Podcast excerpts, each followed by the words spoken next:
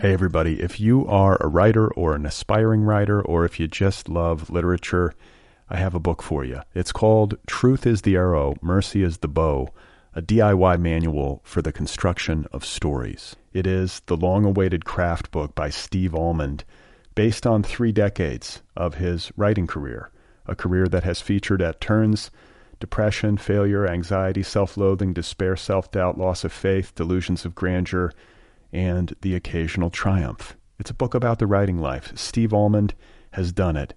He has embraced it, the full catastrophe, and he has lived to tell about it. The Boston Globe says, quote, This isn't just a book about writing, it's a book about honesty. And Richard Russo calls it, quote, one of the best books on writing I've ever read. It's also the funniest by a country mile.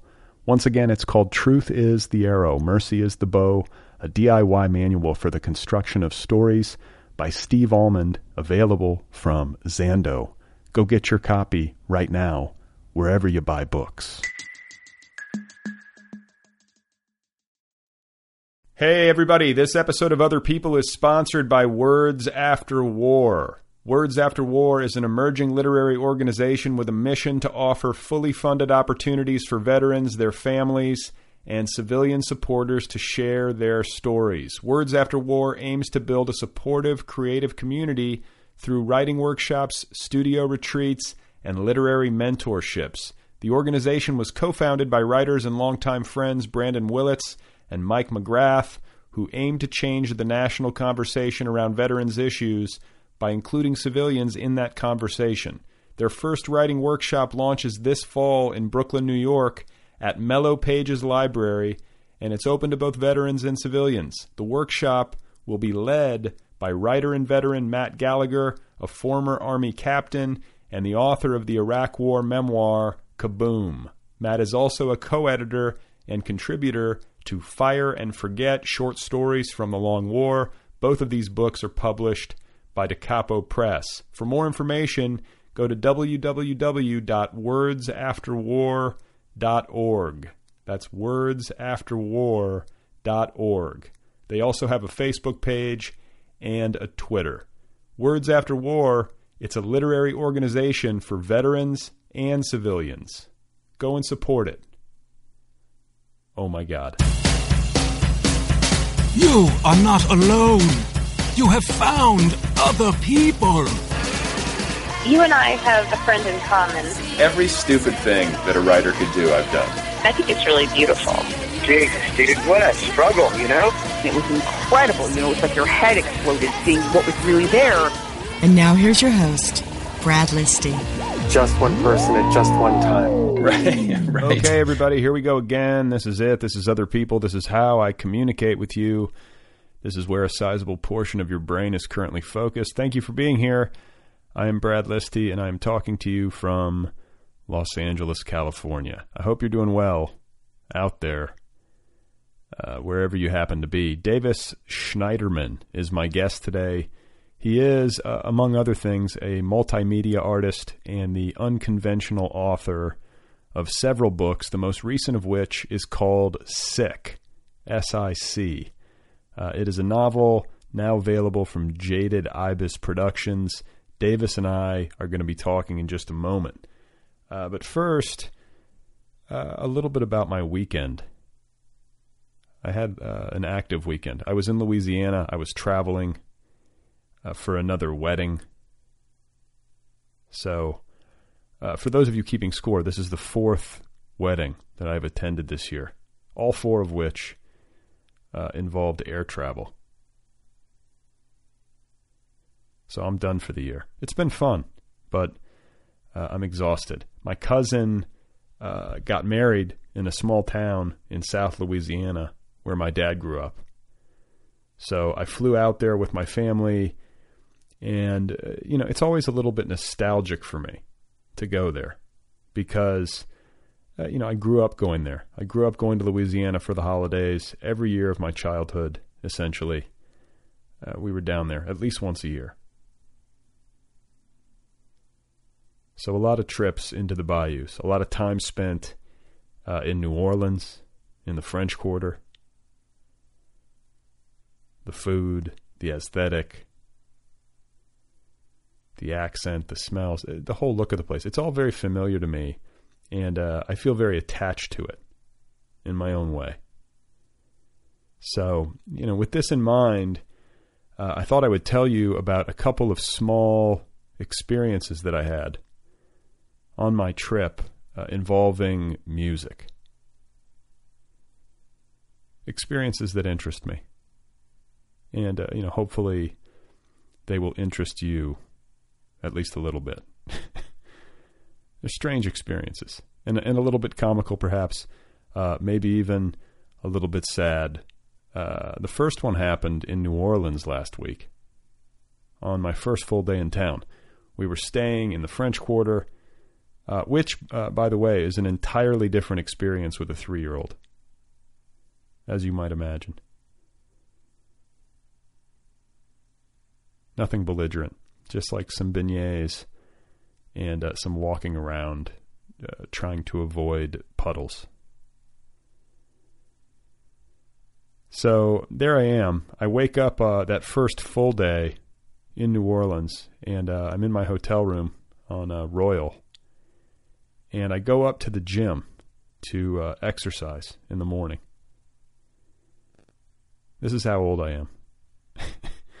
I'm the old guy in the uh, hotel gym, and I was on a treadmill uh, running, and I was looking out at the Mississippi River the the hotel gym was on the top floor, so I had a view, which was actually kind of nice.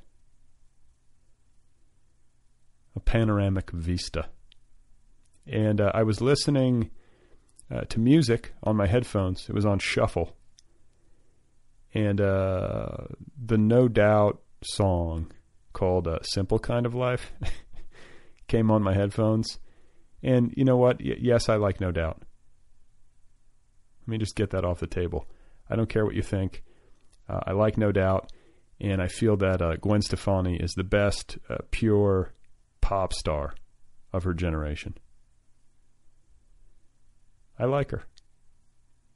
I think she seems like a nice person, and I could be wrong.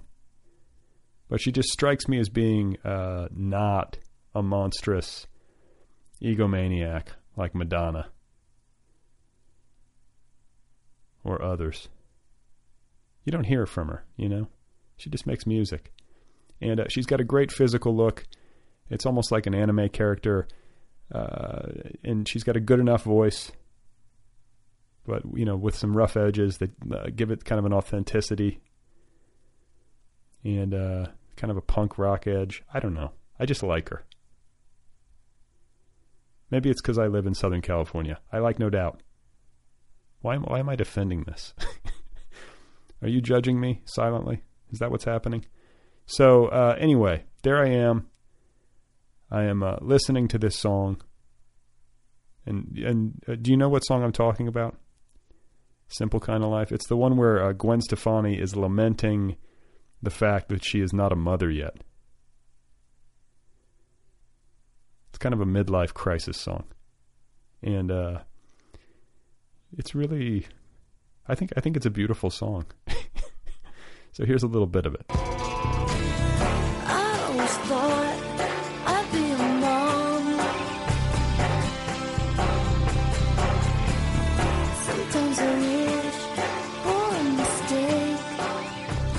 You know what I'm talking about? This one. So uh, the point is, it gets to me a little bit. That's what I'm saying.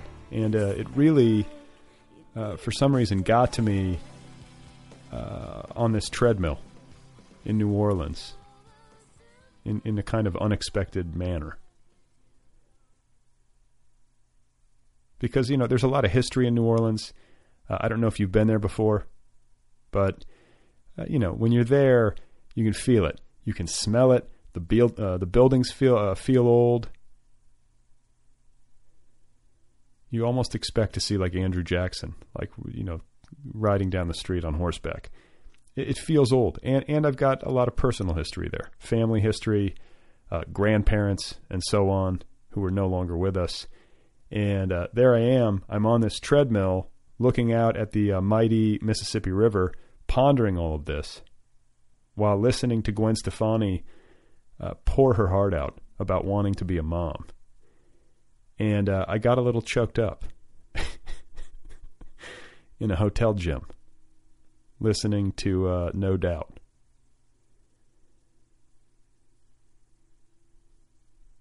So it's it's just it's too much. It's, it was too much to take in this moment.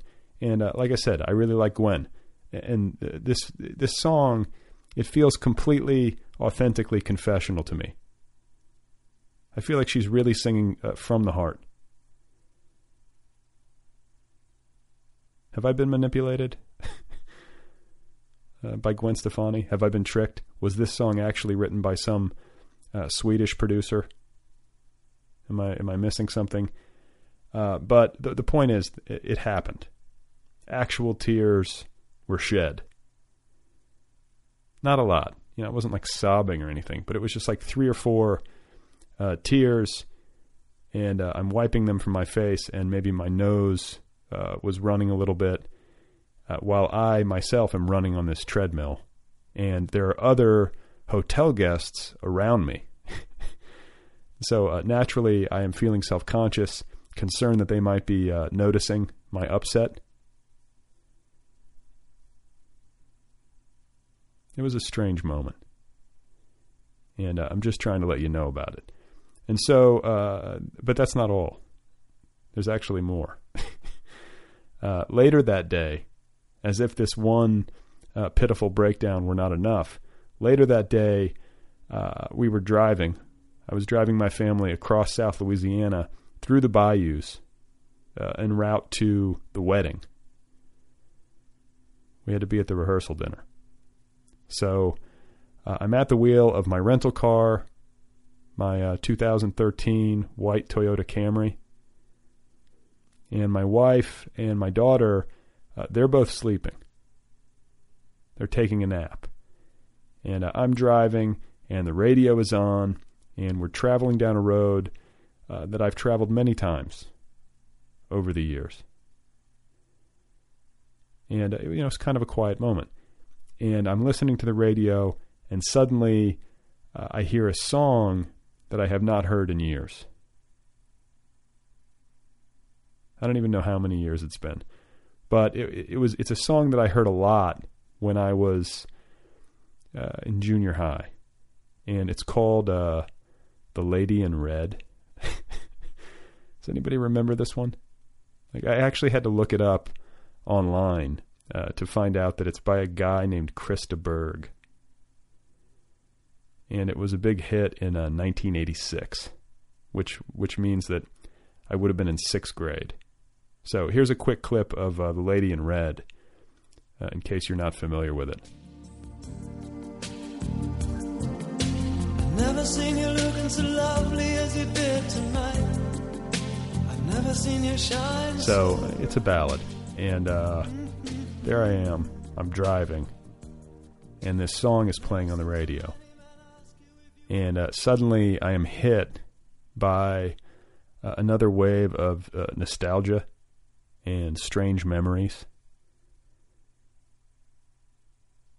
And uh, you know, it was like it was like a a complete sense memory, coupled with some actual like concrete visual memory. Like, uh, which is to say, I could recall all of a sudden uh, being very fascinated by this song when I was 11. The emotion in it, the story that it was telling. Like at that age, I didn't see this song as uh, being melodramatic. I didn't see it as any kind of exaggeration. I saw no effect. I just figured that this guy, Chris de Burgh, was 100% serious about the lady in red.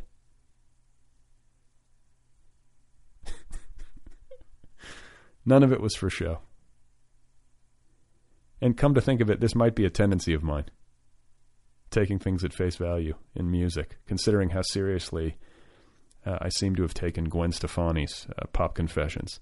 But if you can imagine me at age 11 in sixth grade at a, a school dance in a uh, gymnasium, and this song is playing, The Lady in Red is playing on uh, large speakers, and I am slow dancing uh, with a girl whom I barely know, who uh, has developed early, and I'm terrified. So if you can see that, then you, you start to get a picture uh, of how this figures into my life. And I had forgotten about it, which is what which is what interests me. And then you know, hearing uh, hearing it, all of it came rushing back. Uh, the slow dancing, the fear. I even remember uh, bits and pieces of the music video for this song, which I've since uh, watched on YouTube. And I think for me at that age, uh, sad as it may sound, this song was a kind of map. uh, it was like uh, this, this was essentially my understanding of, of romantic love and how it worked in my mind at the dawn of puberty. I took it completely seriously. I was like, this is how it works. Uh, this is what happens. This is what you say when you fall in love.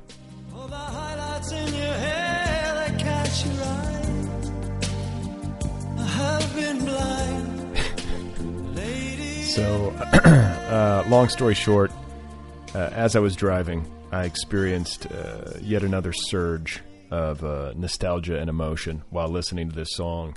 I got choked up again, uh, briefly. Maybe not as bad as when I was in the hotel gym. It was just a, a brief catch in the throat. Maybe one tear. And, you know, I, I, re- I realized that this sounds pathetic. I understand that.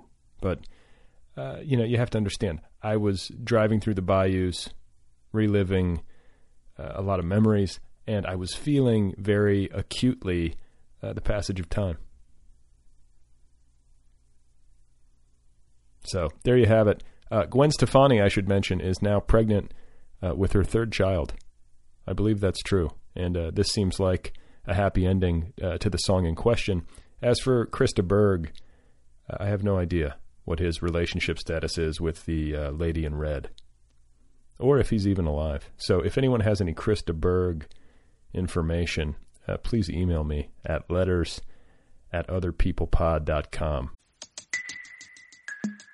Hey, everybody. If you are a writer or an aspiring writer, or if you just love literature, I have a book for you. It's called Truth is the Arrow, Mercy is the Bow, a DIY manual for the construction of stories. It is the long awaited craft book by Steve Almond, based on three decades of his writing career, a career that has featured at turns depression, failure, anxiety, self loathing, despair, self doubt, loss of faith, delusions of grandeur and the occasional triumph. It's a book about the writing life. Steve Almond has done it. He has embraced it, the full catastrophe, and he has lived to tell about it. The Boston Globe says, quote, This isn't just a book about writing, it's a book about honesty. And Richard Russo calls it, quote, one of the best books on writing I've ever read. It's also the funniest by a country mile. Once again, it's called Truth is the Arrow, Mercy is the Bow, a DIY manual for the construction of stories by Steve Almond, available from Zando. Go get your copy right now, wherever you buy books. My guest today is Davis Schneiderman. His new experimental novel, Sick, is now available from Jaded Ibis Productions. Very happy to have Davis here on the program, and I think you're going to really like our conversation. Davis is a smart guy. He has a big brain, and uh, we cover some interesting territory. So here he is, folks. This is Davis Schneiderman, and his new novel, once again, is called Sick. I am uh, naked in the woods. I've been dropped with a compass and a three day supply of beef jerky. Now, actually, I am in my office at Lake Forest College, where I am the Associate Dean of the Faculty and the Director of the Center for Chicago Programs. So, my office has some nice glass windows that look out upon probably the most idiosyncratic building on our nice campus, which is a circular building with a bank of windows, um, two stories, so I call it the Starship. My children call it the Mushroom House today is fall break, so nobody is here. And after I'm done speaking with you, I will probably go to the upper portion of the starship and look out at the delightful fall colors making their way in the waning moments of daylight. Okay, so wait, is it changing there now? You guys are the leaders? Yep. It's happening. Definitely, definitely, it's happening. Uh, it's not as advanced as it uh, has been other points uh, in the past at, at this time of the year, but it's getting there. Okay, so I want to talk to you about my one personal interaction with you, which happened. At, I don't even know if you remember this, but we we had a brief hello at AWP in Chicago a couple of years ago, and you were making your way around the floor of AWP in a white lycra bodysuit. I was indeed. I remember speaking with you, and um, I'm not entirely sure I remember what you look like. I've seen pictures of you, but if I were to meet you in person, because the uh, world was inflected through the kind of see-through quality of the lycra, which is indeed see-through. I was wearing that at the time uh, to express my mild antipathy for AWP. I've been going for many years, although I skipped last year and may skip this year. And I am always caught within the absurdity of the place. I enjoy seeing many of the, the wonderful writer friends I've made over the years and, and connecting with them and learning about new books. But I also feel uh, the kind of uh, crashing pressure is the wrong word, but anxiety that the whole event produces, partially because of its relative inscrutability. It's also a high level of pretentiousness. Excuse me, and um, just some of the ways that um, I don't always feel all that happy to be there, despite the fact that I'm usually speaking happily to other people. So, wearing the suit was an extension of something I had done the year previous, where I dressed up as a mime and I went around from table to table, um, sometimes speaking, sometimes not. It would depend upon where I was going. When you saw me in the suit, I was going around pitching books to people through the suit, and I hooked up with the mascot from the Black Warrior Review, which was Gumby in a banana costume. It was a guy in two different costumes. So we walked around pitching Buddy Road novels. We'd walk up to the University of wherever press and say, "Do we have a book for you?" and we would just improv the thing. And uh, amazingly, we even had some interest here and there. Well, you know. I, I hear what you're saying about AWP because I've only been once. It was that it was that one Chicago AWP, Mm-hmm. and I went almost out of a sense of kind of obligation. Like I've got to at least see what this is because everybody on my computer screen is talking about it, and it feels like prom or something. And Yeah. um, so, but I went and I had like that same experience. Like it was nice to meet a lot of people, and I enjoyed those individual experiences. But I also found myself just sort of overwhelmed and like I needed to lie down when it was over with. You know, it was very uh, draining. Yeah, that, that's a good way of putting it. And I found the year that I dressed up in the white suit and the previous year when I was a mime, which was when my novel Blank was released, and I was thinking, how does one represent a blank novel, I guess, as a mime, that the people who were at the smaller press indie lit tables were very happy to interact with me because it looked like a pleasant spectacle. But I would walk very deliberately through the rooms at the end of the cattle call with the larger booths and the more moneyed institutions, and there um, people would turn away from me. They just did not want to engage with me at all. Well, okay, so here's uh, just to like uh, bring it to a more immediate experience that is somewhat related. Like this morning, I was reading the New York Times, and there was an interview with Donna Tartt, who's got this big novel coming out. Uh, it's- I, think I saw that. Goldfinch. So it's getting this big push. It's like one of the big novels of the fall season, and she she publishes like once every decade. You almost never see her at any of these events. In fact, you don't see her. She doesn't do any of it. Uh, she hates to do interviews. She basically just writes. She, uh, I, I'm very interested in her physical appearance because Yeah. it's so uh, sc- manicured, sculpted. There's so much attention to detail, and I'm- Totally. I'm, very intimidated by her. She's got like the Anna Wintour hair, and like I just feel like there's a searing intelligence at work. And there's a part of me that's like, okay, she's not messing around with any of this. She's just writing. And then there's another part of me that says, well, yeah, she can. It really strikes me that the ultimate luxury or like the elite quote unquote writers um, who make a lot of money from their work, which is almost nobody, but these people who can support themselves in a comfortable way from their fiction, a lot of them don't participate. It's like the ultimate sign that you've made it when you just don't play with the rest of the people or you don't participate in any of the static that the rest of us sort of have to tolerate or immerse ourselves in. Like, is that a misreading? Do you agree? Well, it's interesting because I guess I, I don't know her work very well. I happened to read the same New York Times article over lunch just about an hour ago, and I was struck by many of the things that, that you're commenting on. But it seems to me that the sculpted alabaster ethereal character of, of her presence is a type of performance that's maybe not all that different in kind, but certainly different in orders of magnitude from me wearing a mime costume or the the, the white suit. I think of um, the David Shields thing, uh, the oral history on J.D. Salinger that came out not too long ago, tied to that Shane Salerno documentary. And not that you know that there, there couldn't be a Salinger today, or a Pynchon, or a Tartt. Th- those people can exist but it's a performance, and it's a performance in some senses exactly as you suggest of privilege, of the privilege not to have to be in, in, in the trench, in the in the gutter with the others. Although I think there are many writers, maybe not at that super super famous level, who are perfectly happy to ply their trade and participate in the street. And there's all sorts of questions about people's motivations for that. Do they do it because they really enjoy the, the human contact? Does Tartt not do it because she really doesn't enjoy the human contact, or are all these just different levels of, of masquerade, which I guess is a little bit what I was attempting to do by putting on a lycra suit. Okay, so this is interesting because I'm not my thoughts on this aren't fully fleshed out, but like I've been thinking about this with regard to uh, her. Dave Eggers has another big novel that's coming out, and like because of the because of the fact that I do this show, I'm thinking, well, it would be great to talk to both of them because people would be interested in hearing from them. Of course, Right. it's like impossible to talk to them, which is sort of frustrating from my perspective.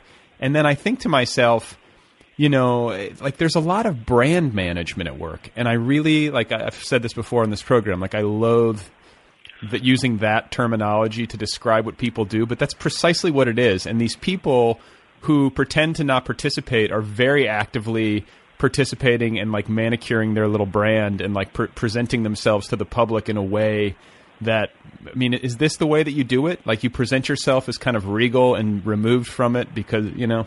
Do you understand what I'm saying? It, totally. And if you think of an example of somebody like Tao Lin, who it's completely the opposite, right? There, he's managing his brand by over engagement, so much over engagement that um, it's deliberately offensive and odious and tiring. And if you're one of the people who's turned off by that, you then, quote, don't get the joke, quote. And so therefore it sort of succeeds for the fact that it's failing with you because you're not hip enough to, to get the message in the first place. For somebody like Eggers, and he's actually from Lake Forest, and there's a, a colleague of mine in the history department whose son was the co-editor with Eggers of their first literary journal, which I think they did at Lake Forest High School, called Might or Right. Mighty, something like that. No, it's called Might Magazine. Might magazine, right? And so, you know, we've talked over over time here. Like, should we invite Dave Eggers? Wouldn't that be an interesting person? And maybe eight or nine years ago, I began to look into that. And what I discovered is he has an, an agency, not surprising, and there was sort of a minimum entrance fee to even get him to think about coming. Not that it was an unrealistic fee. I think it was like ten grand just to sort of, you know, for his agent to take it seriously because many writers cost more than that. But once you can command the the middle people, the publicist, the agent, then you're adding all of these other other trappings of brand management brand management that can in some some ways become self supporting. They work better if your books sell, but they often help your books to sell by the fact that you've got this apparatus working um, toward the sales of your work and the uh, you know the embellishment of your persona. It's kind of a self feeding beast. Okay. That doesn't you know uh, and but one more quick thing. That doesn't mean there's not actual quality to some of these writers. That just means you know they have distribution. They have mechanisms behind them. Okay, yeah, but see, here's the here's what I keep thinking. Like, I find myself recoiling from that, and I find myself thinking, I, I want no brand management. I want a world of no brands. Yeah. I want to have no brand. I just want to be a person, not a brand. I want to be a person talking to people without brands in between us. And is that just idealistic? Like, again, I'm not fully fleshed out on this, but like, I find myself instinctively recoiling and wondering about people who engage at that level of intensity, or I don't know. Uh, No, I get it. Uh, we just, I, I promise I will not talk all about Lake Forest College this entire time, but we just happen to have um, for one of our big lectures a guy named Ross Martin about three weeks ago who is an executive at Viacom, and he was just named Fortune Magazine's 40 under, 40 under 40, but his whole business is marketing to millennials. And dealing with exactly these ideas of brand management, but often in ways that are supposed to seem um, not obvious or not old school or somehow innovative because of what they are. So he sort of channels or looks for ways to channel youth culture and um, put it into brand expressions that are meant to, rather than be cloying or Madison Avenue overkill, meant to engage you in some sort of authentic way. And on some level, I really appreciate what he's doing. I differ with him once we get to the authenticity. I don't think it's authentic at all. But I believe that he and people like him really believe that one can express oneself through a brand, and that a brand is not merely a product, but a way of um, communicating with the world. And unfortunately, I think we live pretty deeply in that world now, whether you have um, a publicist staff or whether you're just someone um, using an iPad. Well, that's the thing. It's like I mean, I have a brand, I have a logo for this show. Um, I have book out. You know what I'm saying? Like uh, maybe there's it's like there's no way to avoid it, but there's a part of me, I guess, that wants to be intentionally bad at it. Yeah. uh, as like kind of like almost like a tantrum or some sort of revolt against it or something. And I don't know. I just I, I want to know how to feel about it, and I guess I was hoping you could tell me, but Well, you, um, so I'm looking at your logo now, and you have, I guess this is a gas mask, but the cartoon version of you. Is it you? Is that a drawing yeah, of you? Or- yeah, it's me. It's me. So, what motivated the, the gas mask? Was it some expression of this idea you're saying now? No, I mean it's like uh, you want to know the truth. I had this guy uh, over in England. He's an artist. I liked his work, and I asked him to draw a logo. And I was like, I need a logo for the show. He's like, Do you have any pictures of yourself? So I, I took a photo with my computer, you know, just with like the built-in, ca- you know, camera. Yeah. and I sent it to him, and then he sent me back the uh, initial drawing, and I just looked kind of I don't know what like just I didn't like the way that I looked, and so I sat there looking at it, and I'd already asked this guy to go through the process of drawing me. And then I was like trying to figure out like a workaround, and it struck me that we could put a gas mask on me and some like lab goggles, which I thought was sort of like a funny play on other people, you know, like Yeah. engaging with other people with like a industrial strength gas mask on or whatever. So it was all accidental. It was all accidental, and it just made me laugh, and it fixed the way that my, you know, my face looked. Well, that's interesting, but aside from the fact that you're dealing with other people with radioactive, not quite radioactive, but protective gear, I mean, it's also a comment on the fact that you're not just dealing with other people, you're dealing with authors, and authors are full of brand bullshit, and in some way you're uh, mounting a defense against that that's also a logo, so that's really interesting. Yeah, well, I maybe that maybe that's part of what this is. It's like I'm trying to like uh, have conversations with authors that uh, you know take place on a plane of conversation that is hopefully like uh, removed or largely removed from traditional media press Right. tour stuff. You know, that's that's a part of it that I think is uh, central. You know, to to what I'm trying to do at least. And the only place I would probably differ with you there, and it's not that I don't admire that motive, but I suppose, and this is a little bit what my book Sick is about, is I don't think you can ever get past that place. I think even when people have their best intention, even when they're speaking authentically and humanly and in their most kind of appropriate way, that's not meant to be full of um, author marketing bullshit. Uh, I'm not so sure that's possible. Right. Yeah. I mean, either. You know, I think it's just maybe it's all in the effort, and every once in a while you you get there. You know, I can feel moments where things get you know seem to leave that realm and get really authentic in a human way. Um, and it feels good. It's kind of like I think you know it when you hear it, but I'm not. Yeah. I'm not entirely sure if uh, the process itself of arranging these calls. I mean, obviously you have a book out. You have multiple books out. That's one of the main reasons why we're talking. Yeah. You know. Um, and so I wanted to ask you uh, because I feel like your literary uh, career and your approach to it is uh, unique, you know, but particularly among the authors that I've talked to, in the sense um, that, for one thing, uh, you know, there's a very strong performative aspect to your approach. Um, just the fact that you would show up at AB, uh, AWP in a lycra in a white lycra bodysuit uh, distinguishes you from many of your colleagues. yes, almost all of them. So- Except Gum, Gumby Banana. No. Yeah, okay, yeah. So I mean, like, talk. Uh, you know, I want to hear you explain why uh, you do that. I mean, you seem. I mean, obviously, you have a, a comfort level that a lot of writers might not have uh, from a performative perspective. But like, how does that originate within you, and why do you do these things? Uh, it's interesting.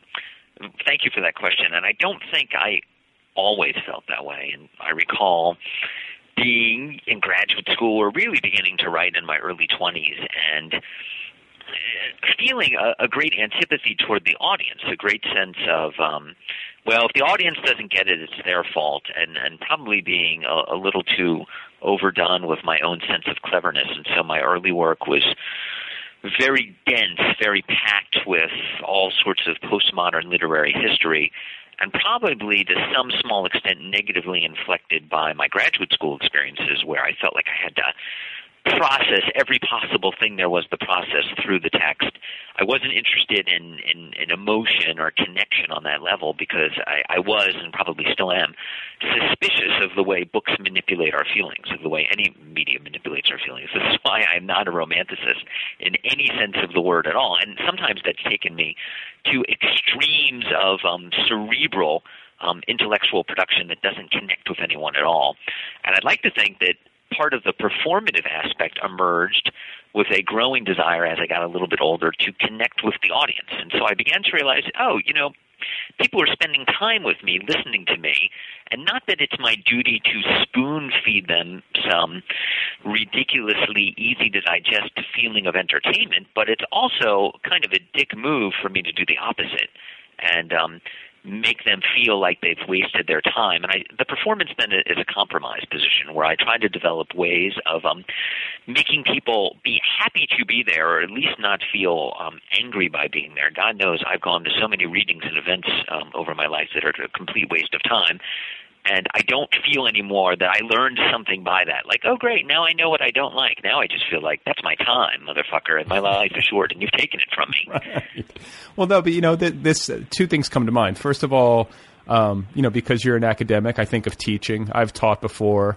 Uh, I think that there is an uh, underdeveloped notion of the teacher as a performer that I think Yeah. need, needs more attention. Like if you're going to stand in front of a bunch of students and try to Im- impart uh, knowledge, you know, you should be aware of the fact that they need some level of entertainment. It's not just a, a divulging of facts and they take notes and then you leave and you expect it to be like a good experience for them. And I think the same could be said for readings. It's like if you're gonna if you're gonna make people come out to a bookstore or wherever it is and listen to you read. Uh, I think there's something sort of courteous about trying to entertain them in a in a, uh, a unique way, a genuine way. Completely. And what's the point of listening to someone who's not a good reader, or performer, interpreter of their own work? I don't need to hear you read it out loud then. I can just read it on my own. And I've never quite understood the, the prevalence of public reading culture when you think about um, that contradiction. If what we care about is the book and the text, why do we care about whether we hear the person read it and why if that person is, is more famous does that seem to take on some greater authenticity i, I don't buy it and I feel that anyone, whether they are starting out or whether they're well established in, in their career, um, has, if not an obligation, then at least a quasi obligation to understand why the audience is there. Okay, so do you have any predecessors that you feel did this? Like, you know, do you have any literary forebears who approach things in the way you approach things? Because I'm trying to call to mind, you know, it it doesn't seem like there's a lot of people who went out in lycra bodysuits No, or the equivalent. But I mean, are there people that you, you know, are there shoulders that you're standing on that I might not be aware of? You know, I, I, I can't pick out any any writer that comes to mind particularly, with the exception of a person who's been really important for my academic career, and that's um, William Burroughs. And not that he would have ever gone out in a lycra bodysuit, you know, God forbid, but he had a deliberate performative style. And there it was the kind of, you know, the, the drawl, the sardonic, the satiric, and the way that he delivered it that was very compelling. He used this vocal tone, this affectation, this this character of himself that he had created. It was meant to be somewhat authentic there, where mine's not, and he would deliver it and deploy it again and again in a way that he knew to be deliberately entertaining. Put much more simply, he read his own work well, and I think that's sort of the baseline, the number one thing you have to do. But in terms of the actual performance, I think much more of people like Andy Kaufman or Groucho Marx or Charlie Chaplin are, are my forebearers, probably more so than um, John Irving. Right. Well, okay. So, and then you know, obviously, there's, you know, uh, I, I I forget exactly how you put it earlier when you were talking about why you do it, but one of the elements that uh, strikes me is that you know it's a way to get attention for work that might exist. Uh, closer to the periphery than the center of the literary conversation by nat- by nature of its experiment, you know, its experimentalism. Um, I mean, do you see your work that way? It would seem like a novel like Blank or a novel like Sick or a, a work like Sick would be, um, you know, falling outside of the mainstream of uh, contemporary literary, uh, you know, Barnes and No, Noble completely. culture. the the novel that came before Blank and Sick, which are two thirds of the Dead Books trilogy, the third one coming out next year being Ink, a book completely dipped in ink, was a novel that I wrote with actual words, quite long, called Drain, which was about a near future where Lake Michigan empties of water, a whole bunch of disenfranchised peoples move in, and after a period of time, a planned community corporation moves in, and it's about the conflict of those two. It came out from Northwestern uh, in 2010, Triquarterly. I probably spent six years, maybe seven, working on that book. I'm very proud of it. It was well reviewed when it was reviewed, and um, you know, it was it was a modest success. But I also felt because it was assaultive and had a lot of heavy sci-fi elements and linguistically unsettling and deliberately difficult to read and deliberately not giving you a lot of the things that um people often want from books, sort of plot, character. Those things were there, but they were um, deliberately complicated in ways that were more Burroughsian or like Kathy Acker. The, the the Dead Book stuff was definitely a response to that. For me, Lake Michigan, where I live, uh, right nearby, wa- was a big, vast emptiness, and I explored it as far as I could in words. So Blank, in a way, was just another exploration of that blank, reflective, mirrored space that I see almost every day when I go a mile away from my house. And I feel that the performative aspects that I used when I'm reading from Drain or when I'm doing these other things with Sick and Blank and Dead Books um, is a way to bring that blankness um, to the forefront, to bring the emptiness of performance, the emptiness of character, the emptiness of persona, uh, the emptiness of, of a public reading into relief in some way. They're, they're meant to be destructive, I think, at the same time as, uh, as entertaining. Well, okay, so uh, they're they're also art objects. Hmm You know, so like I think that you're concerned, uh, among other things, I think that you're concerned with the book as object in ways that maybe, or, or at a level of intensity that might surpass most writers. I also think that you, like David Shields, you know, he comes to mind when I think of your work. Uh, do a lot of thinking about what a book is in Yeah. ways that you know. I think a lot of writers uh, of fiction or nonfiction are simply or primarily concerned with story and with executing a good story somehow or a good character study or whatever it is. Um, but I'm kind of there with David Shields and with you in that I think a lot about like what else can we do with this? What is this doing? And like how can it change? Like I'm very uh, excited by experimental ideas around literature. I am very excited by the work of Burroughs, you know, because of that. And um, you know, is he the one that got you? I mean, obviously you're a Burroughs scholar, so he obviously uh, had a big impact on Yep, you. But totally. is that what set you on your course? And have you come to any conclusions about this stuff? There's a lot of questions there, and um, I'm trying to think how to best parse it. Burroughs certainly was one of the writers who's, who sent me on the, the course of my own thinking about literature. And what I liked about a book such as Naked Lunch when I was 17 and couldn't understand it, as opposed to being 38 now and not being able to understand it, was it was exactly that. That I, uh, the the more I read it, the less I know, which is a bit how I feel about my own life. The more I live, uh, the, the less I know. I um sometimes feel a lot but learn nothing. The older I get, I'm not more like myself. I'm more like a kind of temporary masquerade of, of someone else. I don't think I'm, I'm learning more as I'm going. And so literature that interests me, we just had a big event for the centennial of um, Proust's Swan's Way, which would seem to have almost nothing in common with the type of work we're suggesting, except that it does, because it falls apart. It's a book 3,200 pages long that is too big for even the author to completely understand or keep consistent, and names change. Not many. There's things that aren't standard from book one to book four, and it takes, excuse me, a human so long to read it that it's unapprehendable. You're changed from the day you begin the first part to the day you end the last part simply because you're older. Even if you read as fast as you could, you can't barrel all the way through it. So even while I find conventional realist literature, even of the sort of good literary variety, um, sometimes entertaining, I also find it more often than not disappointing because I see its contrivedness, which I think is what David Shields is reacting against in something like Reality Hunger, and where I, I certainly agree with him. Well, I'm the same way. I find like I just talked about this on the show. uh, in a monologue not too long ago is that I have such trouble accessing uh, traditional uh, fictional narrative because I'm constantly trying to to pick it apart and figure out what's going on with the author, or just to like look behind, you know, look at the gears of the machine, and it's like, Yeah. you know, I feel like there's almost something wrong with me. It's like this distraction, and I can't shake it. You know, do you do that as well? Totally. And what I find is that I am incapable, unless I really try hard, of picturing images. What I only see when I read, even if it's the most beautifully described image, is the architecture of the sentence. I see the words and the way the words are put together. If someone says, I'm in a big green box, you know, at the bottom of a lake, I, I just see those words. I have a very hard time picturing the lake unless I stop and think about it.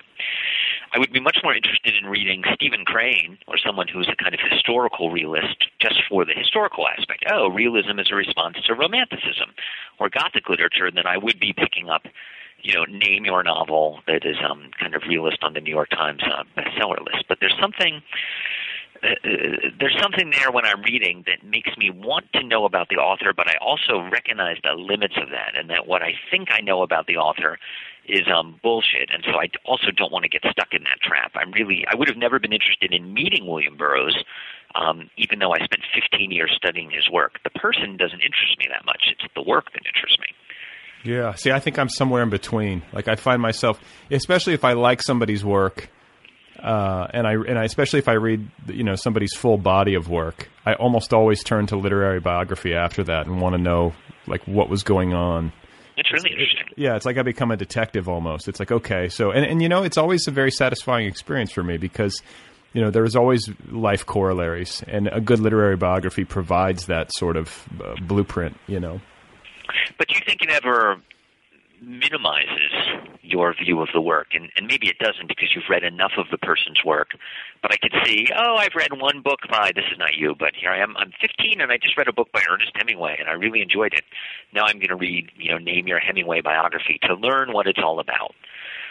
Uh, Is there is there a danger for you? Do you ever come away with less of an appreciation of the author? I do. I mean, I can sometimes. I mean, like Hemingway's a good example where I can find out things about his personal life, and um, you know, you evolve over time. I can feel sort of shitty being judgmental of the man because his work is, you know, was important to me and still is important to me. You know, but especially when I was young, I really responded to it. But then, you know, the way he. Um, treated women or I don't know. There's just uh, some bu- like bullying behavior, you know, where you Oh yeah. you read the literary biography, he's such an asshole to like Scott Fitzgerald and A Moveable Feast, and you're just like, man, you know, it's it can make a, a rereading of that work a completely different experience. But I like knowing that stuff because I think it humanizes the author. It takes them off of a pedestal that they would otherwise live on.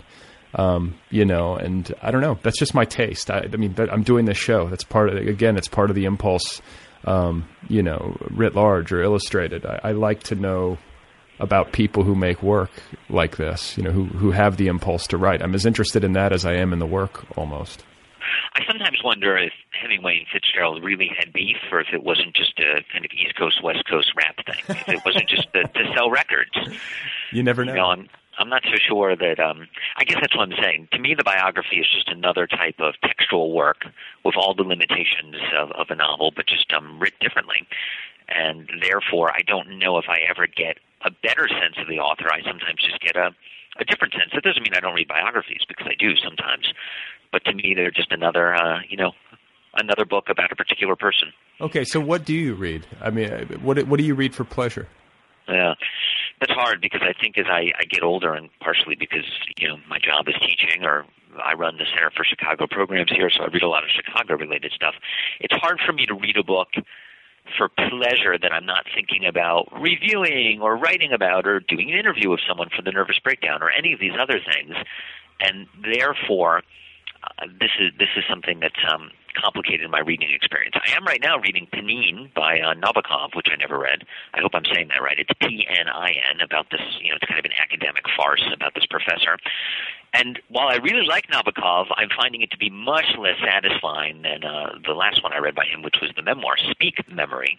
And I was thinking of all these things that someone like David Shields or other people working with these issues would talk about, about where that line between fiction and biography, when it's done well and complicated, as it is in Speak Memory, can be way more satisfying than what I'm seeing in Pnin, which is a very competently well written mid century novel that I've read versions of 70 other times before, whether it be Beckett or Pynchon or these other people. I sort of have read broadly enough that I'm not that excited by it, but I'm more excited by the book by any particular writer that, that again, does something different or that doesn't make sense to me. Well, I'm excited by hybrid forms increasingly. I guess I always kind of have been drawn to that, but is that what you're talking about? Yeah, I think sometimes it's it's a hybrid form. It's something like Steve Tomasula's VAS, V-A-S. If you don't know that book, that's a that's a great one. It's full of these. Uh, it, it's in rewriting of a Victorian romance called Flatland, a romance in many dimensions, and it is then a modern adaptation of that that has all sorts of imagery and um, visually designed pages that allow the reader to experience what Tomasula was writing about, a character named Square and a character named Circle, uh, in a way that much more is um, mimicking hypertext. So that's a good example of uh, a hybrid form. A hybrid form, I like to think, is what I'm doing in Sick or Blank, where I'm taking the physical space of the book and I'm changing what you would expect to see. Or to go back to Shields again, um, even though there are plenty of essays written with numbers, like Reality Hunger, or does he use numbers? I believe he does. Yeah, he does. The, just the idea that he is deliberately quoting, and the whole thing is these quotations. It's not. It's a lot of his work as well, but people think, oh, it's all quotations. That's interesting to me because it's showing you the tear. It's showing you the seam. I think of a writer like Lance Olsen someone who does this that I like. Janice Lee. I mean, there's so many people whose work is still exciting to me, but unfortunately, more often than not, they are um, from smaller presses, with exceptions. Okay, so with uh, Sick, you are taking uh, pre uh, you know public domain text Yeah. and collaging. Yes. So the book has three parts. The first part is 25 excerpts of work that are in the public domain. These works are before 1923 and therefore open to anyone. I begin with the earliest work of English, quote, poetry. It's Old English, Caedmon's Hymn, and work my way up to the European version of Ulysses, which is in the public domain. The U.S. version is not. So there's two pages of the Canterbury Tales in Middle English, but by me. This is very important. My name has to be on each page or at the beginning of each excerpt. The third part of the book is all work from after 1923, where we are in the copyright period, but I have not violated anyone's copyright. In fact, I have only used public domain works or fair use. I took a recipe from a World War II cookbook. Recipes are not under copyright. Here's where I've maybe um, done a fair use. I've taken the first 30 tweets on Twitter and typed them out. I took the first YouTube video and transcribed it. I took the transcript of the moon landing and republished it just a little bit where Armstrong walks on the moon and says his famous quotation. Each of these excerpts is now by me. The middle portion of the book is the Jorge Borges story, Pierre Menard, author of the Quixote, about a guy who wants to write Don Quixote. So he gets himself into the mindset of Cervantes, begins writing, and he writes Don Quixote. It's all about authorship.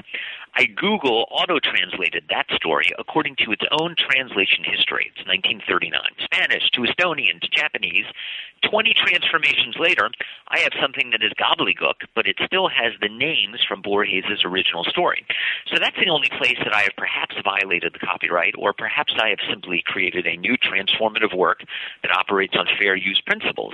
But since that's what the story is about anyway, that's where the little tension exists. The images that are in the book of me in the lycra suit around Paris are meant to be images of a bacillus, a pathogen. And if you were to buy a $25,000 version of the book, which can exist as a fine art edition, it would come with a pathogen that you could choose to deploy upon the text to make yourself sick. Sick about copyright. And there's only one more little plank here. The same day the book is released, I'll release 25 full text ebooks of the works I've excerpted in the first third. So all of the Canterbury Tales in Middle English by me on Kindle uh, or on uh, Kobo or Nook. All of these ways of kind of flooding the market with these texts and simply in a Duchampian way sticking my name on it. Okay, so I mean, and, and then what? And that's the motivation. It's like it's an it's an art experiment. Like, why do this? Yeah. I don't believe that by doing it I am tricking anyone. Clearly, all of these works that are in the first section of the book uh, readers would know or have seen before. You're going to see the Ode to a Grecian Urn, and you're not going to think it's me attempting to write poetry from that period. You're going to see Hamlet and recognize the lines from Hamlet that are recognizable because I always take the beginning of all of these texts also. So where Duchamp maybe put his name on a urinal and called it art, right? He put his name on the thing that isn't art and said, look, now it's art. I'm putting my thing on my name on art that already exists and just calling it my art. And what I mean to do is comment upon the way users make books today, right? Where users create content in the age of Twitter and Facebook and YouTube and remixes and mashups and David Shields and all these other things we've been talking about. It seems to me to be a very problematic position to constantly be going back to your own genius and your own authentic thing that's inside you that only you can do. So this is a collage, it's a remix, it's an edit, it's an appropriation. It's meant to be provocative, but it's also not meant to trick you at all. In the same way that blank, you shouldn't be surprised when you open it up and it's blank. It says it right on the cover. Right, right. Uh, so when you were constructing Sick and you were Mm-hmm. deciding about, you know, sequencing and how to, you know, like, were you thinking narrative? Were you thinking I'm trying to form some sort of story? Like, what was the mental process there? I certainly was thinking of the best way to to arrange or what I wanted to be. So I decided at some point there's some numerical symmetries. 25 in the first, 25 at the end. And in some ways those are meant to be in dialogue with each other. So Caedmon's Hymn is this simple um, piece of West uh, Essex poetry. And later on I have a um, genetic code from the early 90s that is a simple piece of um, amino acids being organized that would almost look like a visual poem in a language that most of us, including me, can't understand. So I was very aware of the way that there are textual similarities reaching across and between the various gulfs of time, but I didn't want it to be a story aside from the chronological, because each section proceeds chronologically, uh, that that says anything other than here are appropriations one can make, and if one were following along chronologically, the appropriations would take this particular order. Someone could write a version of this book that would have completely different set of appropriations. It wouldn't be Caedmon's Hymn. It would be The Dream of the Rood from 200 years later. It wouldn't be um, Chaucer. It would be um, Everyman. And so why have I chosen the things that I've chosen?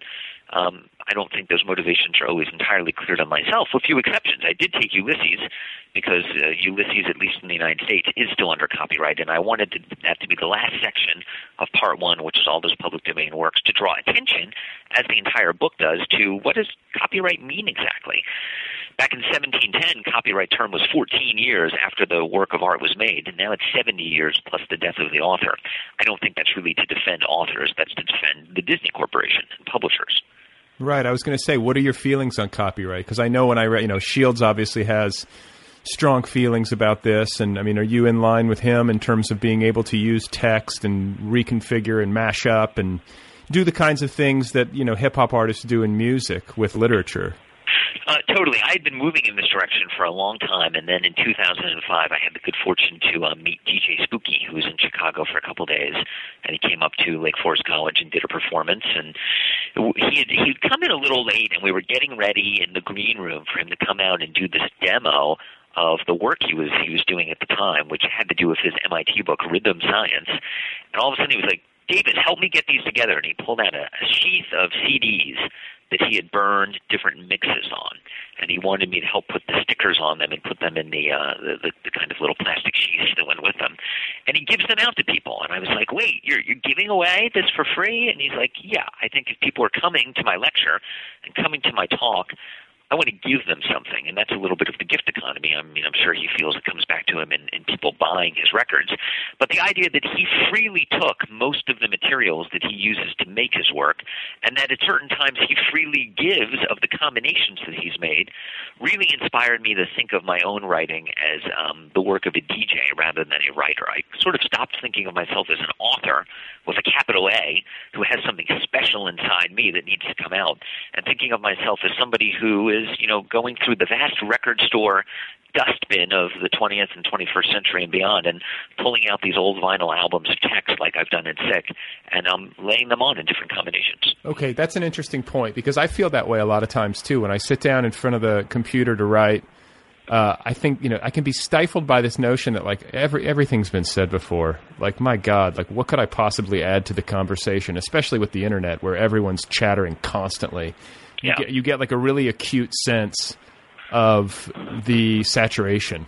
And so it's like what to do with that you know? And i think some people can drown that out or ignore it or don't care about it and they're perfectly content to uh, create stories which i'm grateful for because i like a lot of those stories um, you know and Totally. I, I like narrative. But personally i just i don't know. I, I guess that's just not my thing and uh, it sounds like it's not yours either. Um, but do you ever find I mean, did did you have a pre-existing um, aspiration to write more traditional books that was then sapped by reading reading so many? Do you know what I'm That's saying? really, you know, that's really interesting. And Burroughs used to say that he always wanted to write a bestseller and just would sit down to do it, and it would turn into, you know, the other weird shit that he did. I'm not so sure. I think writing a bestseller or writing a, a book that follows conventional form is a real accomplishment. It takes someone who has a has a real understanding of pacing and plot and organization in ways that um, are sometimes frustratingly conventional, but also not so easy to make in a way that's actually compelling. If you've read a good conventional book, and there are many that are among my favorites, but I think that somewhere along the line, I, I definitely did think that I might try writing differently. And this was in graduate school. I would go into workshops and I was writing, you know, more narrative work, but certainly in the experimental tradition and reading all this other experimental stuff. And I remember people in the workshops just feeling saying to me, "Oh, why can't you just say it clearer? And why can't you just work on this character and do this? Don't you know? Do don't do that." And I'd already become very suspicious of getting an academic degree in creative writing, and I made a uh, deliberate decision then to not pay attention to any of that, to take my courses mainly in the comp lit department and in philosophy and theory and then the things that seemed really interesting to me rather than sort of, you know, thinking about the structure of the short story. And I deliberately moved away, perhaps for a while too far away from um, some of the people who were, were giving me static that I didn't like. Now I sometimes write things that are more conventional. I write for the Huffington Post, as I think you know, and then I sit down and I think, well, let me write an 800 word essay that my aunt would like to read. That's the the conceptual constraint I give for myself. But I'm not too often in the position where I say, let me make a you know a, heartwarming story that will get me an agent and get me onto the New York Times bestseller list. One, because I'm not interested in it, but two, I'm not so sure I could do it if I wanted to. Okay, so that's a good point because this is what I think about myself. I think it about Shields when I read Reality Hunger. Um, it's possible that it could be applicable to you as well. Um, but I think sometimes uh, in my own mind or you know in the work of a guy like David uh, Shields, you know, it can come off as an indictment of a certain kind of literary art and like a broad dis- disdain for it um, Right. which I think is maybe part of the truth, but it's also a reaction against the limitations of one's own talent. Like, I don't think that my own personal tastes and sensibilities fit in that box, and I think like I'm reacting against that and trying to figure out where I do fit. Like, do you think that your work has that component to it as well? I mean, is that does that predominate over maybe uh, a dissatisfaction with more traditional forms? No, definitely not. And I would also differ with you in in the idea of maybe feeling that I didn't have the talent. I would never use the word talent. I would feel like I didn't have that particular skill set that would allow me to do that. Just like I don't have the particular skill set that would allow me to build an extension on on a deck But in what's my the, what- backyard. what's the difference between talent and skill set? I mean, it's, isn't it sen- essentially the same Oh, thing? so talent to me is a word that is um, highly um, highly vectored in with these other romantic ideas that you know writers have a special something.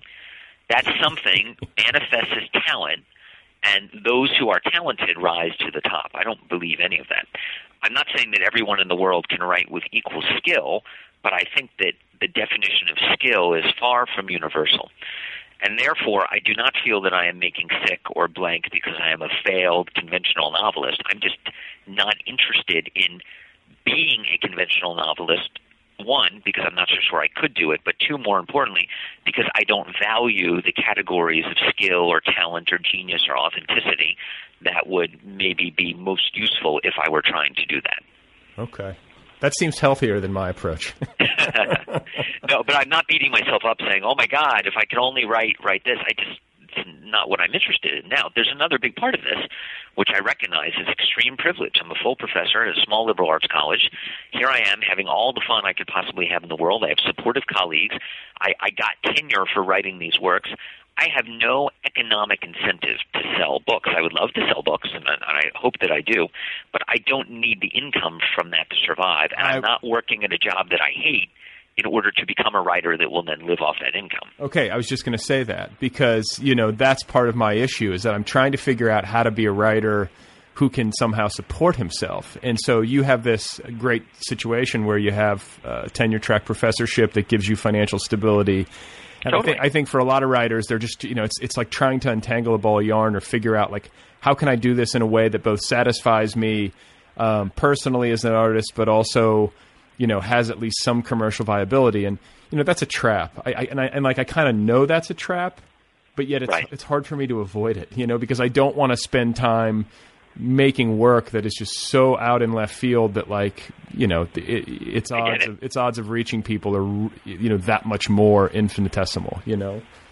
it, it comes to a question that I think about often, which is why write? You know, why write at all? What's the benefit of, of writing? Like, does it make you a better person? Does it make you do a better job in the relationships with the people that are important to you? Or does it sometimes take you away from those relationships or isolate you or alienate you? Just, you know, I hate to throw this out here. I'm not even sure reading um, sometimes is all that useful a thing to cultivate. We have this myth that, like, oh, you know, the well-read person curls up with a book and and you know, sort of uh, that that's a way of escaping from the troubles of the world and or their own life. And sometimes I think that's part of the problem. In the way that we would look at somebody who plays video games Right. 17 hours a day and say that's kind of fucked up. Well, okay. we so- never say that about the person who reads all the time. Right, and okay, so this is a recent development, you know, a fairly recent development for me, where it, I've become, God, and I, I almost I sound like an old, uh, you know, the kind of old person that I used to uh, bristle at when I was younger. But I think that, you know, over the past few years, I've be, I've come around to thinking that it's important for me to be conscious about what I'm ingesting, and not only from a, you know, we think about you know health and what we eat or whatever, Yeah. how that would affect us, but I also think in terms of what we ingest from a media perspective. Totally. And I first started thinking about it with respect to like cable news, which I was like way too. I was it was ingesting way too much of that, and it was it was it was physically noticeable, like my the level of tension in my body. Yeah. Um, you know, and so I got rid of that, felt better. You think about what books you read, and like, you know, what kind of uh, emotional impact they have on you, or what's the point? Uh, uh, you know, what what is the likely outcome of taking that into your consciousness? And I think that stuff matters. I think it's worth thinking about that stuff, and it's not just you know across the board good to be reading a book. You could be reading a book that's highly toxic. Right, and sometimes we see that very explicitly with works that are clearly, you know, have have an ideological element. So, for instance, I was remembering these books from the late '90s, the Left Behind cycle. Do you remember these things? Sure, yeah. And I remember that they were written by kind of a right-wing uh, Christian fundamentalist types, and the, the the the devil that emerges after the rapture is the Secretary General of the UN, and it was really easy for people on the left to say, "Oh, these are uh, books that are meant to ideologically mess with you."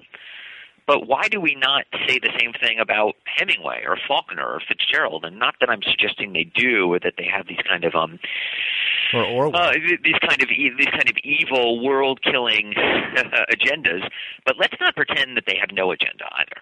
Right. Well, yeah. I mean, I think all art uh, is political in some way, right? I mean, Totally. It's always an agenda being advanced, and I guess like when you uh, being aware of that.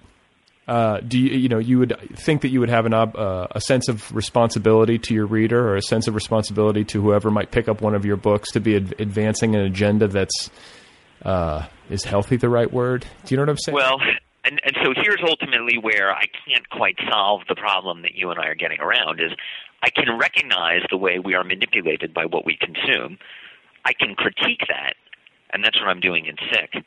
But I also don't have a really good and wonderful program of my own that's a counter narrative because my own position of suspicion here's where I probably did a little too much theoretical thinking in graduate school, has made it sort of impossible for me to really get behind anything, including on some levels my own work. And that's why everything remains kind of jocular and distanced, and I'm in a suit. I'm bringing up all these issues. I like to cut things. I like to rip them apart. I, I literally take a chainsaw and I chop up books, or with a jigsaw. I have all these beautifully jigsawed books in my office. But I'm not then giving you the book that is the solution. One, because I know there is no solution, and two, because um, part of what's interesting for me about still making art is whatever that journey is. The day when I sort of figure out what I want to write is probably the day that I'm going to stop being interested in writing. Do you think that's possible that you'll reach that day? Totally. Um, I think to feel like, oh, it's a lifelong pursuit and one will never reach the end of it is to play into those same ideas of romanticism and genius and authenticity that are, for me, part of the problem in the first place. There may come a time where I just stop writing and maybe take up uh, woodworking and try to put that extension on my deck. I don't think one has less value than the other. Okay, I was going to say, do you have? A, I mean, I, I look at like the performative aspect of what you do and how you meld that into your literary pursuit? Like, do you have um, like a filmmaking Jones or any other kind of like artistic exploration that you think you might one day explore? Are there other avenues in the arts that you think you would be well suited to or might be interested in taking on? I, would like to get into podcasting, and I was hoping you could give me some pointers. I was hoping I, you. I was hoping you could explain to me why I'm doing this. I yeah, think, I think that a lot is my next it. question for you. Uh, I don't know. I mean, I think it's kind of like I think it's actually related to a lot of the things we've been discussing. Uh, and it's like what I respond to most in work is when I feel like someone's really talking to me without Mm-hmm. with with as little artifice as possible, or just telling me what they really feel. Because I Yeah. wa- I guess I want to have like an emotional response to to the work somehow, or at least feel like I don't know. I get that. Yeah, do you know what I'm saying? It's like I just don't want. Uh, I want it to be kind of stripped down, and I want to feel like I'm connecting in some way. And I guess I respond most strongly to work that, like, uh, as I like to put it, changes my body temperature, where you feel Okay. it, you know. And, and uh, I guess that's not necessarily how you approach it. I mean, like, Well, I, I like those feelings, but I immediately grow suspicious of them when I find them because I recognize that what seems like a real connection at one moment, when repeated, becomes a parody of that real connection.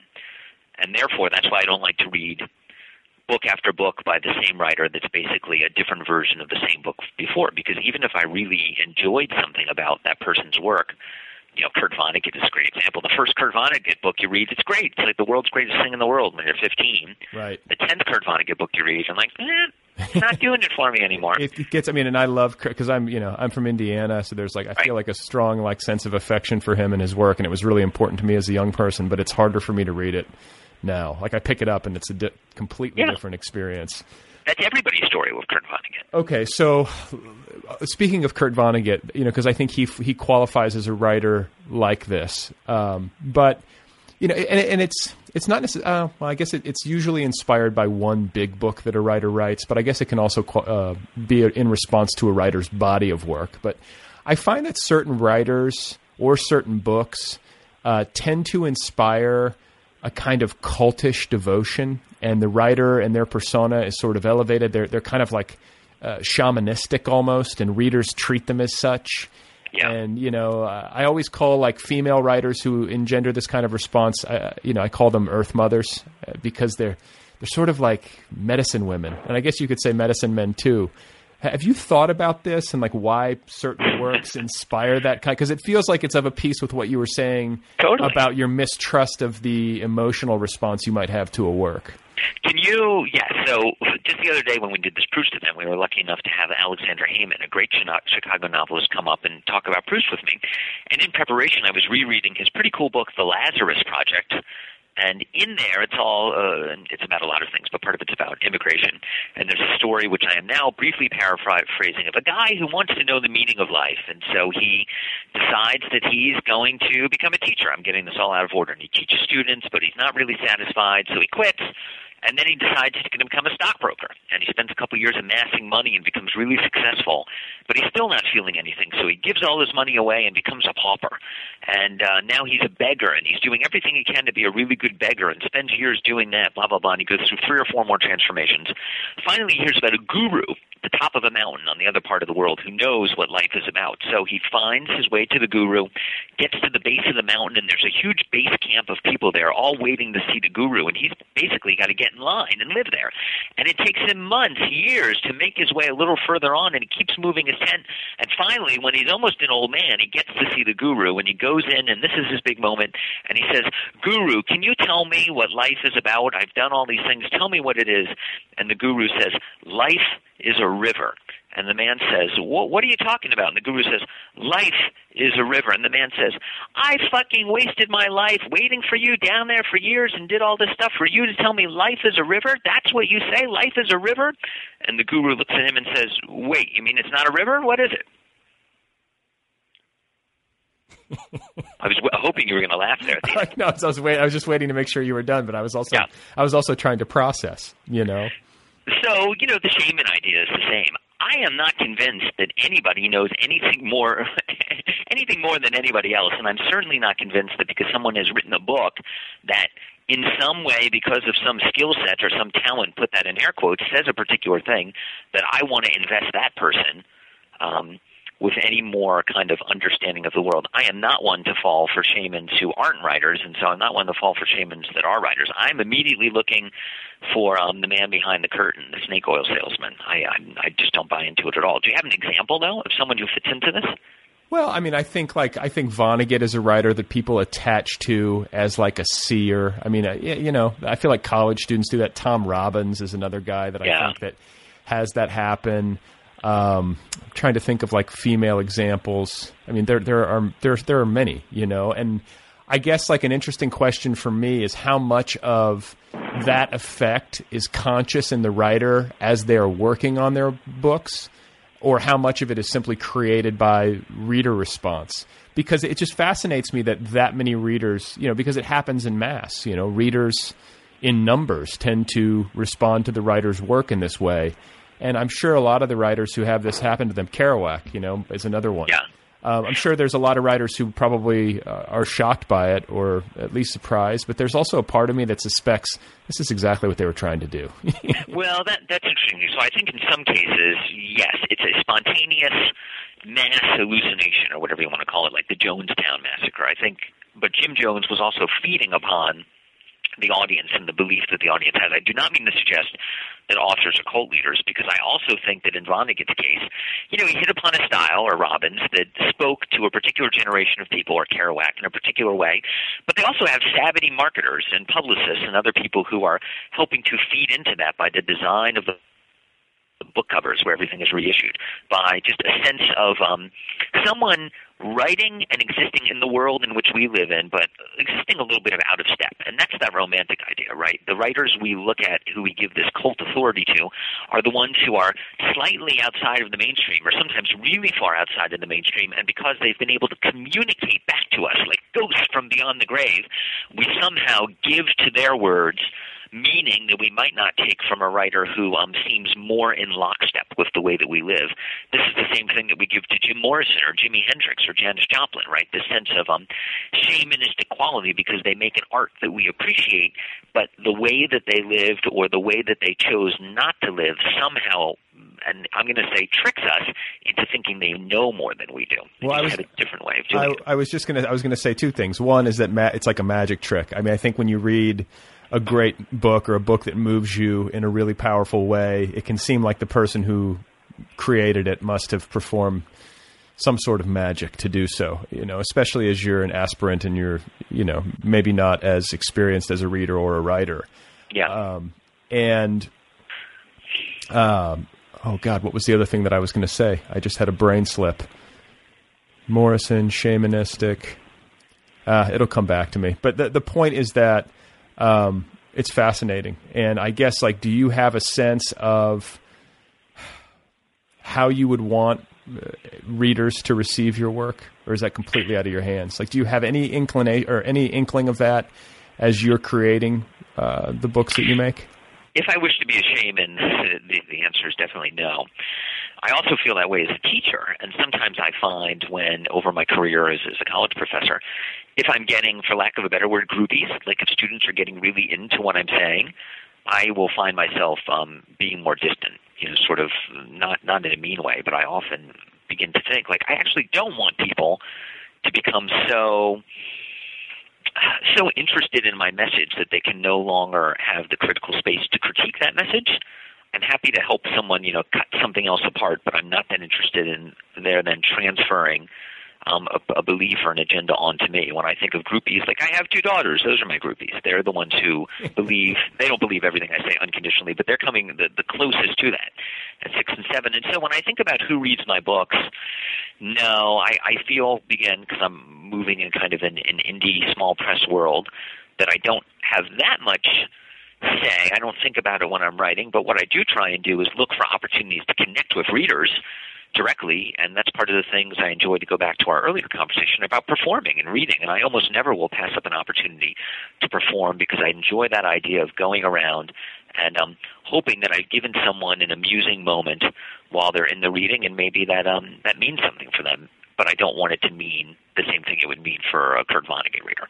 Okay. And speaking, I just remembered uh, what I was gonna what I was gonna Yeah. say, and it involves Kurt Vonnegut, and it goes back to something we talked about uh, at the beginning of the hour involving branding, but. And it also uh, g- goes back to what we were talking about with respect to literary biography and the kind of detective work that I seem to like um, when it comes to authors that I like. But uh, I read his uh, biography, and I actually had um, you know his uh, biographer on this program.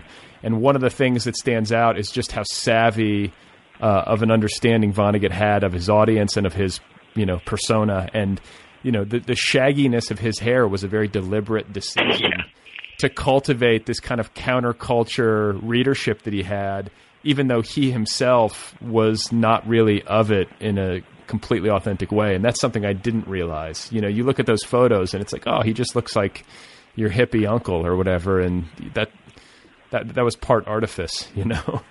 Well, and to go back to the earlier point, I think it's all artifice. I think sometimes people don't realize it, but I don't think there's any way to be a writer that is not completely artificial or to do any type of art. Hence, it's in, it's in the word art, artificial. So it's that, uh, I, I guess I'm not surprised by that. It doesn't make me think less of Vonnegut. In some ways, uh, you know, as a kind of, ooh, uh, can, can we look at him as a savvy marketer? It's probably interesting.